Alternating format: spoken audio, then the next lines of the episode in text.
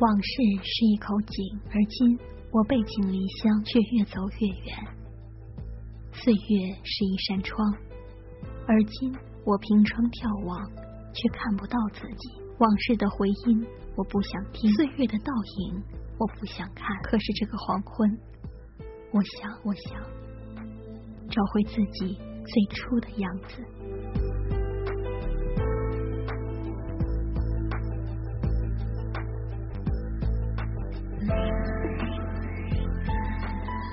如水的夜色，是我被遮蔽的不安；今晚的月光，是我被拉长的寂寞。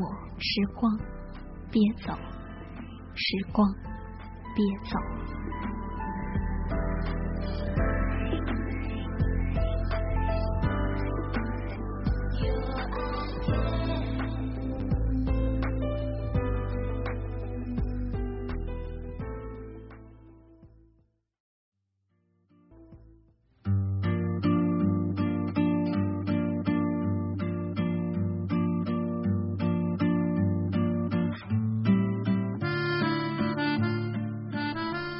朋友，晚上好，欢迎收听大学生播客周五专栏《一百零一封情书》，我是这个节目的主持人当华。好的故事，我们一起聆听；好的想法，我们一同分享。欢迎通过新浪微博的方式联系我，搜索“当华一零九”，当然的当，芳华的华。每个周五的夜晚，我都会在此守候，期待着与你们一起聆听情书旋律。在今天节目的开始呢，想和大家分享一篇真实的案例。寒假期间，我校学生小兰被诱骗至天津某处传销窝点，所幸呢，她的警惕性较高，处置得当，最终得以成功逃离。正月初五那天，小兰接到了同学高某的电话，说其所在的天津某某公司正在招人，待遇很不错。因为是同学提供的信息，小兰就按照高某的邀请到了天津。在天津站，高某及另一个同学姚某前来接站，小兰发现二人穿着邋遢，不合时宜，当时就觉得有些诧异。之后，高某及姚某带着小兰去看公司。路上，高某一直回避小兰关于住宿条件的问题。三个人坐了一个多小时的车，到达杨柳青镇后，姚某让人带走了小兰的随身行李，然后领着小吴在镇上漫无目的的闲逛，介绍了很多景点，但这些地点均与事先所谈的公司无关。小兰的疑心渐渐加重。晚上吃饭的时候，高某告诉小兰，因为工作调整。自己有一周时间不用去公司上班，于是做了一个兼职，很适合年轻人做。但高某说：“你看到之后肯定会误会。”一听这话，小兰的脑子里当即闪过一个念头：不会是搞传销吧？但她没有慌乱，也没有急于追问。在去住处的路上，小兰借口上厕所。进了厕所，他偷偷在鞋里藏了三百元钱，以备不时之需，并给家人和同学发去两条短信，要他们晚上给他打电话。一行人七弯八拐来到一个四合院，小兰看到屋内有五男一女在玩扑克和象棋。不一会儿，小兰家人和同学先后打来电话，他发现自己接电话的时候，姚某一直紧紧跟在身边。小兰这时已经明白自己被骗到传销窝点了，她不露声色，心里在盘算该如何脱身。打完电话之后，姚某要小兰洗脚睡觉，小兰推脱不过，只好洗了脚。洗脚时，姚某趁机把小兰的鞋子放在屋外窗台上，小兰知道这时要防备自己逃跑。接着，姚某又多次问小兰手机要不要充电。这时，小兰长了个心眼儿，说手机不需要充电，没有交出手机。进入卧室时，小兰发现屋子里根本没有家具，只是地上铺了一层泡沫板，两人合盖一张被子。小兰暗自数了数，小小的屋子里一共睡着十四个男生。小兰躺下后无法入睡，心里盘算着该怎样逃离。半夜时分，他借口肚子疼要上厕所，刚起身就被姚某跟上，说夜晚怕他不熟悉找不到厕所。小兰这时发现屋外窗台上的鞋子已经不见了，而且门口有人值班。小兰装着什么事也没有，回到房间睡下。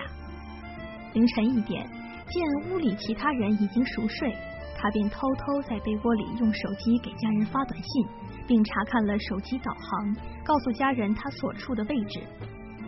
凌晨一点半，小兰发现门口值班的人睡着了，她轻轻起身，蹑手蹑脚的离开了四合院，在手机导航引导下找到派出所报警。接到报警之后，警方安顿好小兰，又帮助追回了她的行李。正月初七，小兰终于离开了当地，平安回到了家里，一场噩梦结束了。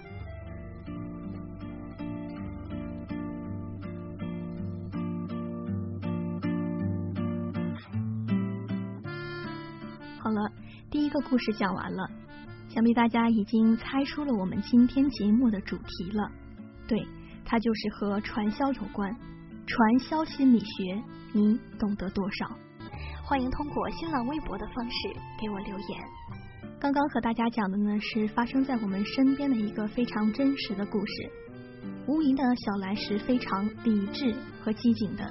首先呢，他有着较高的警惕性，能够很快的识别骗局。其次呢，他面临险境时并没有慌，而是保持沉着和冷静。把唯一的通讯工具手机掌握在了自己的手里。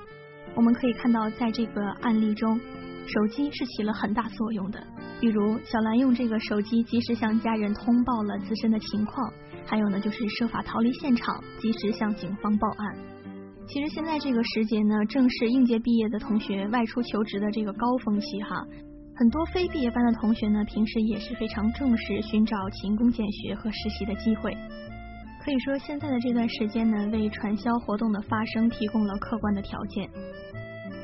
同样的事情呢，在二零一一年五月份的江西理工大学也曾经发生过。在二零一一年的五月份，据江西理工大学材料学院的一位班长反映说，该班学生黄某已经一个星期不在学校学习和生活了。经了解，黄某在离开学校之前，曾经对同宿舍同学称，在北京的表哥有急事要处理，便匆忙离开学校赶赴北京。临走前，要求同学为其隐瞒情况，不要告诉辅导员老师。学院在掌握情况后，迅速通过电话和该同学及其家长取得联系。黄某对辅导员老师和班干部称，自己现在决定在北京发展了，要求马上休学。说这样做更利于个人的发展，更是为了家庭着想。黄母也向学校反映，儿子最近以买电脑为由向家里要三千元，家里已经将钱存入黄某的银行账号。种种迹象表明，黄某已经参与了传销组织的活动，并很可能已经被传销组织控制。学院辅导员老师一方面千方百计的不断与黄某联系，抓紧做思想工作；另一方面呢，学院通知黄某的家长立即和学生联系，建议家长赶赴北京。同时，辅导员老师和学院领导废寝忘食研究对策，在电话里做思想工作，但黄某态度十分固执。学院认识到，让黄某脱离传销组织回到学校才是当务之急，于是辅导员表面同意了黄某的休学要求。同时说明，办理休学必须由学生亲自办理。在辅导员的劝说下，终于是黄某在离开学校十天后返校。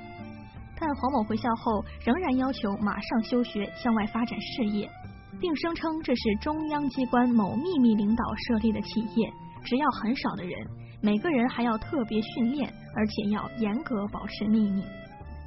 针对这种情况，学院又请家长从外地赶到学校，由学院领导、辅导员老师、家长等各方面形成合力，反复细致的做黄某的思想工作，共同挽救这位失足的学生。同时，辅导员老师联系了经侦队的民警，向黄某讲述他亲自办理的传销案件，指出传销组织的惯用手段和传销的本质。在多方的努力下，黄某终于认识到，由于自己年轻幼稚、轻信他人，差点毁了自己的前程。他决定痛改前非，放弃休学参与传销组织的念头，重新回到学校认真上课。目前，黄某各方面表现良好。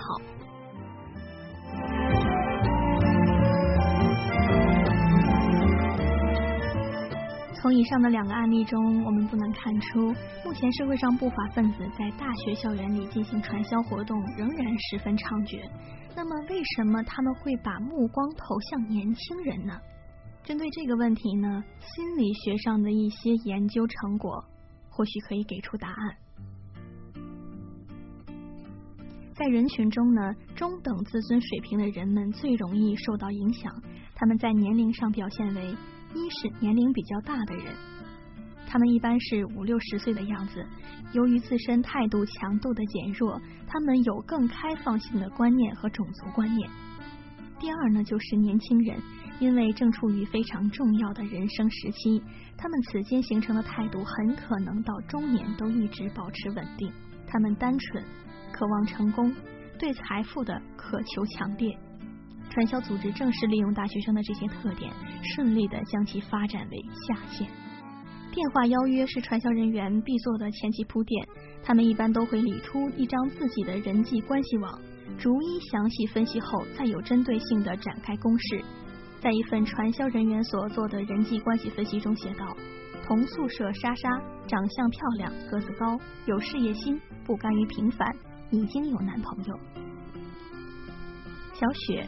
富家女有胸怀，干劲儿足，但心浮气躁。一方面，在小雪单纯的思想深处，容易接受各种创新性的观念；另一方面，她看到身边尔虞我诈、勾心斗角的商战，内心又充满了焦灼。这名传销人员利用了小雪的单纯，不喜欢工作环境尔虞我诈的氛围，对其进行心理诱导。让他很快对传销人员所声称的阳光行业产生了心理认同。此后呢，短短几个星期，小雪就从亲戚处借到了十五万块，乖乖交到了传销人员的手里。当然说这些呢，也不是指每个年轻人都会上当受骗，被传销组织成功洗脑的。赵明介绍说呢，个人的人格因素也是影响个人抉择的关键。人的自我控制能力分为两种：外控制和内控制。内控制的人倾向于通过自己的努力、踏踏实实的工作，一份耕耘一份收获来挣钱养家；而外控制的人呢，比较相信外部的力量，依赖性比较强，自我暗示比较高，总希望通过彩票、股票等一夜致富。当这样的人遇到传销一夜暴富的宣传时，很容易动心，被发展为下线。心理学认为，人格特性包括气质和性格。气质是属于天生的，性格是属于后天形成的。在赵明看来，社会文化也会对个人的人格特征产生重要的影响。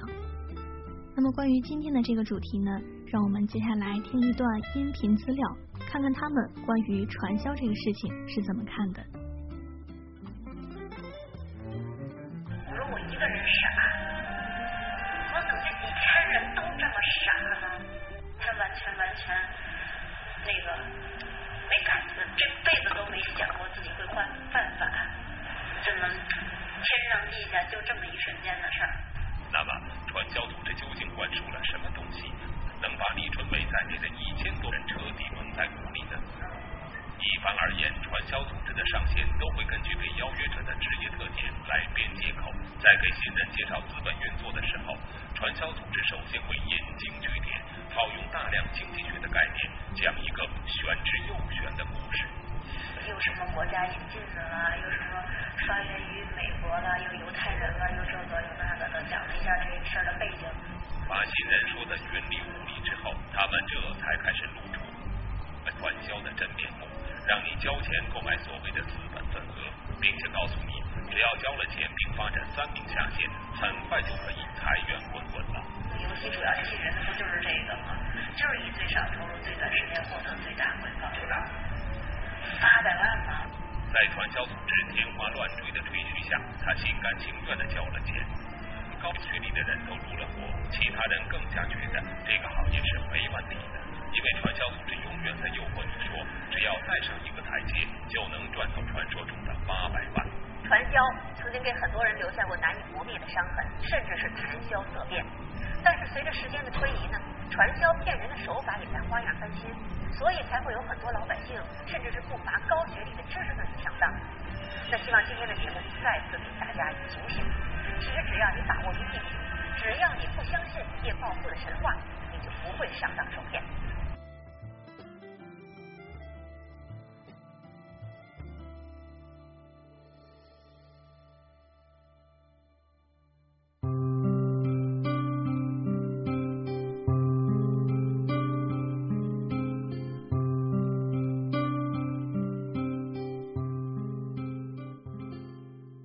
那些刻在墙上的爱情，会不会像广告牌上的油漆，岁月游走，斑驳掉落？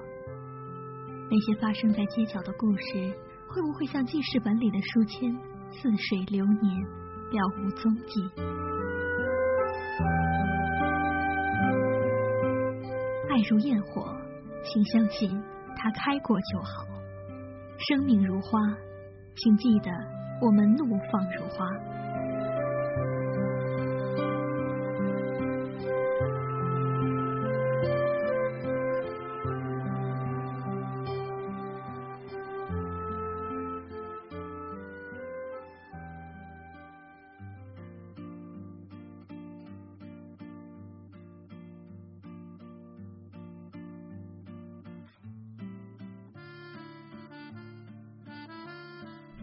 了这些之后呢，大家是不是对这个传销有了更进一步的了解呢？其实很多年前就听过传销这个词汇，当时对它只是有一个模糊的概念。怎么说呢？第一呢，就是通过熟悉人介绍被骗到传销窝点；第二个呢，就是它是不合法的、不正当的行为。他们究竟是用什么样的方法、什么样的手段？能够诱骗到如此多的普通老百姓，使他们深受其害呢？甚至是受过高等教育的大学生。让我们从下面这个非常详细的故事中寻找答案。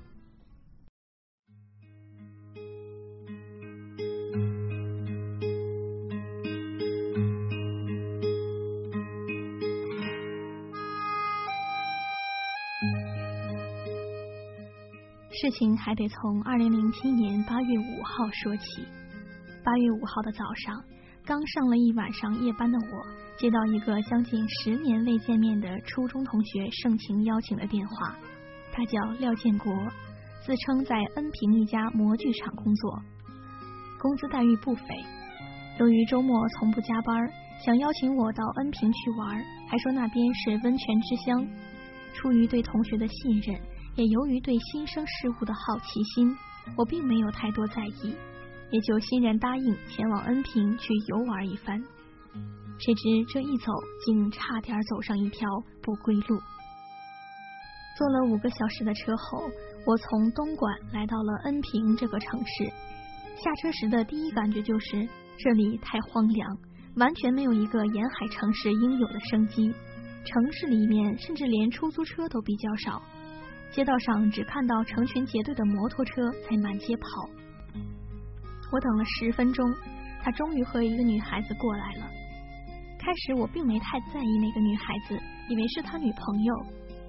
这时我看到我同学了，和以前还是差不多，样子没什么变化，只是身上穿着太过朴素，还戴着一个叫不出牌子的手表。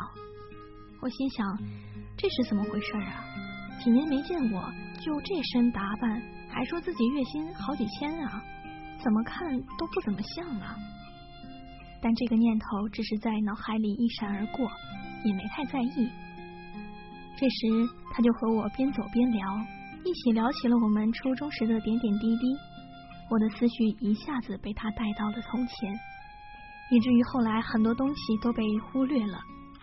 这时，他问我吃饭没有，他就带我到一个很普通的餐馆。就在我们边吃边聊时，那个女孩说她手机没电了，叫我借手机给她打电话。当时我就觉得有点不对劲，为什么要拿我长途漫游的手机去打本地电话？但我还是把手机给她了。过了几分钟，我也不管她有没有打电话，我就说我手机没电了，把手机要了过来。吃过饭了，她说：“我们走吧。”也没有要帮我付钱的意思。我心想，老同学真不够意思，就自己付了钱。事后才知道，他要我付钱是为了看到我身上带了多少钱，好让我把钱用光，不能回家。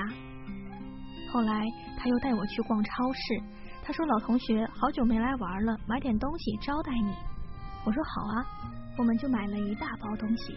最后我还在想，我们都抽烟，于是又拿了一条红双喜香烟。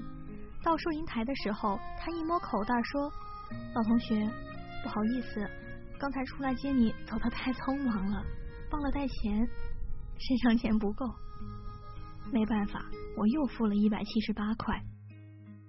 饭也吃了，超市也逛了，这时我身上的钱也所剩无几。他说：“去我租房的地方坐坐吧。”就带着我左拐右拐的，搞得我完全没了方向感。我问他还有多远呢？他说就在前面，把我带到一栋五层的楼房。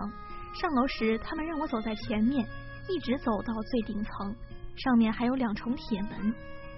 这时门一开，哦，我的天哪！屋子里居然坐了七八个人，里面除了一张桌子和几张椅子、一个抽屉以外，再也没有其他家具了。屋里每个人都很热情的和我握手打招呼，并自我介绍。他说这些都是他的同事，叫我随便点。我觉得他的朋友太热情了，是不是他混得很好？这时候他们和我聊天，随便一问，居然大部分都是老乡，他乡遇故乡人。这一来，我的防备心理一下子就松懈了很多。聊了一会儿，就该吃晚饭了，他们个个都给我夹菜。我想这里的人还真够好客的。吃完饭，他又要带我去公园玩。我想他怎么这么喜欢逛？不是逛超市，就是逛公园。于是就和他们两个一起走了。走了一会儿，他又找个地方坐下来和我聊天，不断的和我聊上初中时的一些事情，一直聊了一个多小时。这时候他的那个女朋友说：“你们两个聊的那么起劲儿，我一个人无聊死了。大哥哥，借你的手机给我听歌好不？”于是我就把手机拿给了他。我们一直聊到晚上十点多钟才回去。回到家，他叫我先洗个澡。那个女孩子还拿着我的手机，她说里面的歌她好喜欢，想再听一会儿，我就答应了。等我洗完澡出来，那个女孩子已经跑了。这时我才知道上当了。第二天早上六点钟左右我就醒了，我本想早点回去，但他让我再睡一会儿。七点钟左右的时候我就起床了。这时我看到一个个都起来了。到了八点钟左右，门铃不断的响。隔几分钟就有人进来，但我发现大部分是两个一起的进来。到了后来，我一数，屋子里面有十多个人，我感到有点害怕了。这时候又过来一个人，他立刻用普通话跟我说：“介绍一下，这是我们合作公司干的非常出色的廖辉廖主任。”我问他这是怎么回事，他说：“老同学。”我看你在那边工资并不是很高，所以叫你来这边来做业务员。我一听就知道被这个家伙给骗了，我大声跟他说：“我什么时候说过要来你这做业务员的？我现在马上要回去。”这时那个廖主任就说：“朋友，到了一个新环境，你要现实点儿。”我没理他，直接冲到厨房去拿菜刀。这时他们十多个人拖着我。并威胁我再冲动的话，让我出不了这个房间。我也没有办法跟他们对抗，好汉不吃眼前亏呀。那个廖主任又接着说：“李余生，你先坐下来，听我把话说完。你同学把你叫来，也无非是叫你了解一个新的行业，用不了多久，只要五到七天时间。我相信时间你有吧？”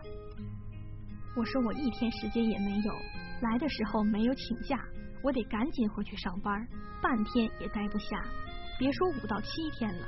他又接着说：“我来的时候啊，和你一样，也冲动，也排斥，但我可以用一颗冷静的头脑去证实。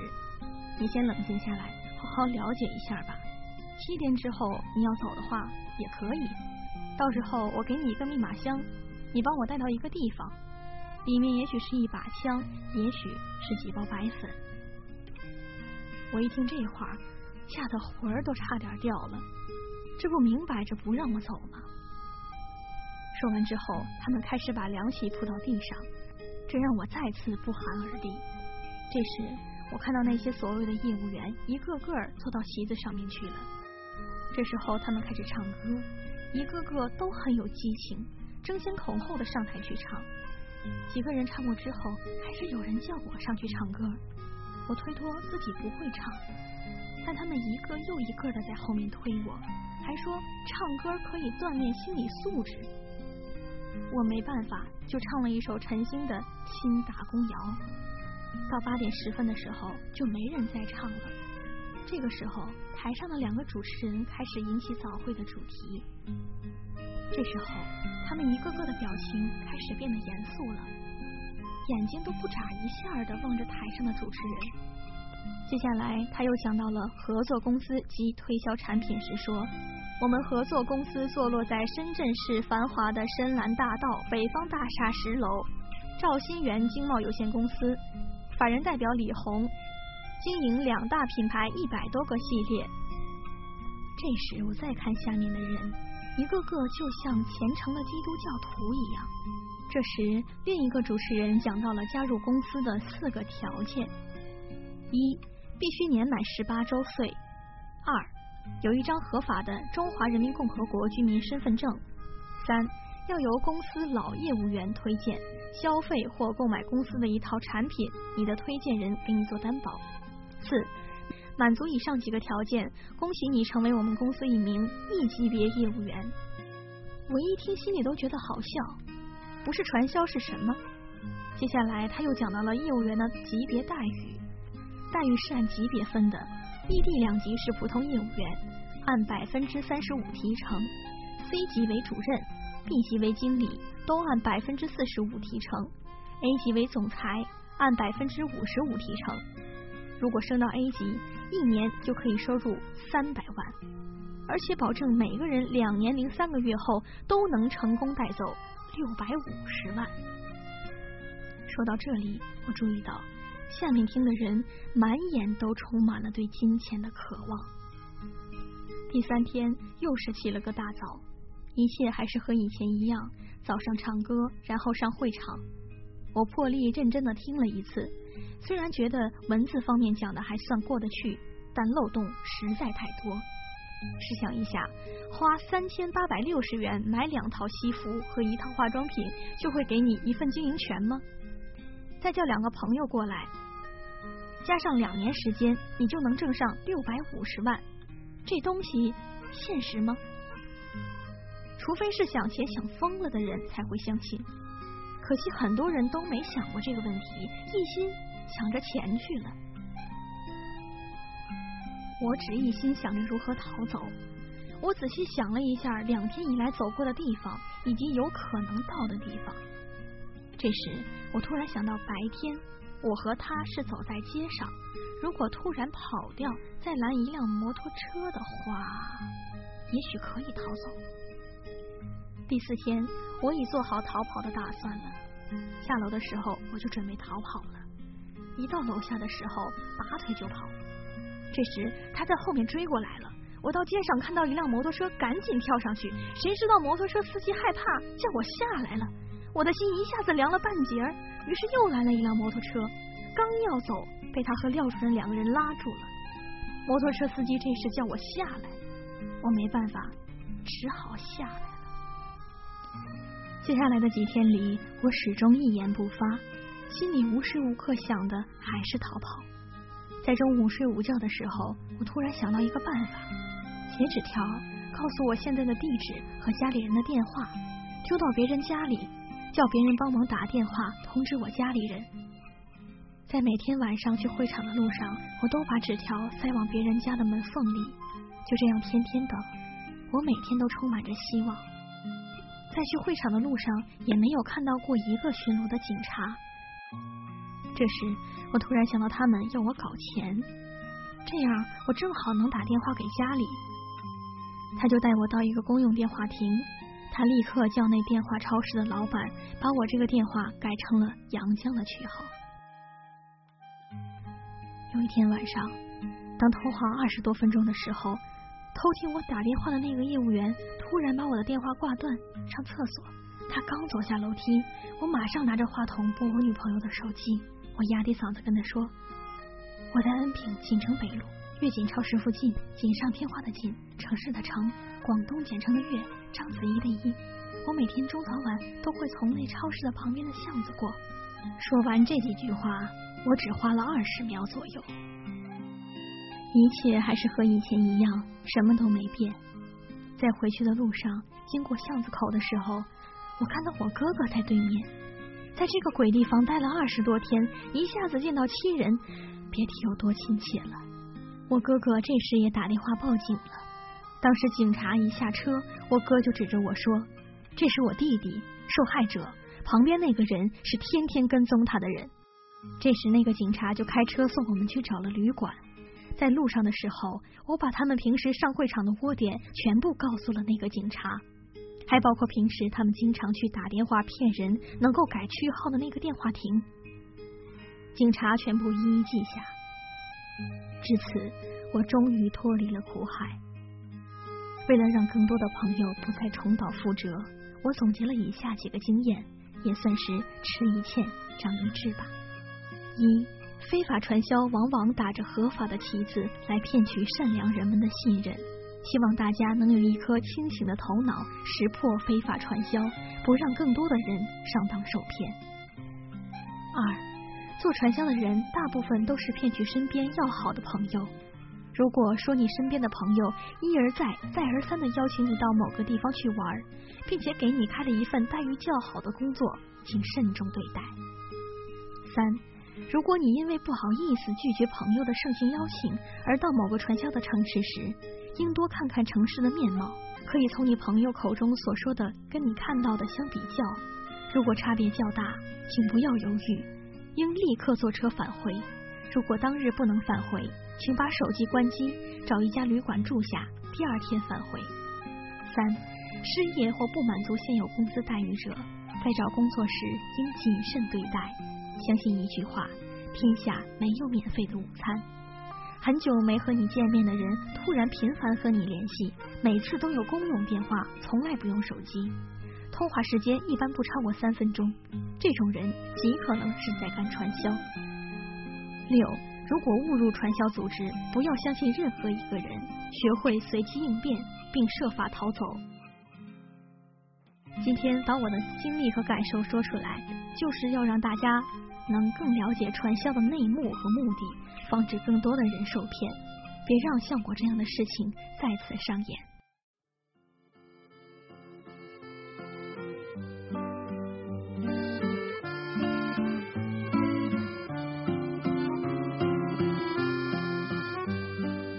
好了，这么长的一个故事讲完了，这个故事也同样是一个真实的故事，非常的详细。我们和大家介绍了很多和传销活动有关的案例，也和大家分享了一些传销心理学的内容，希望能对大家有所帮助。好了，以上就是一百零一封情书的全部内容。晚安。拜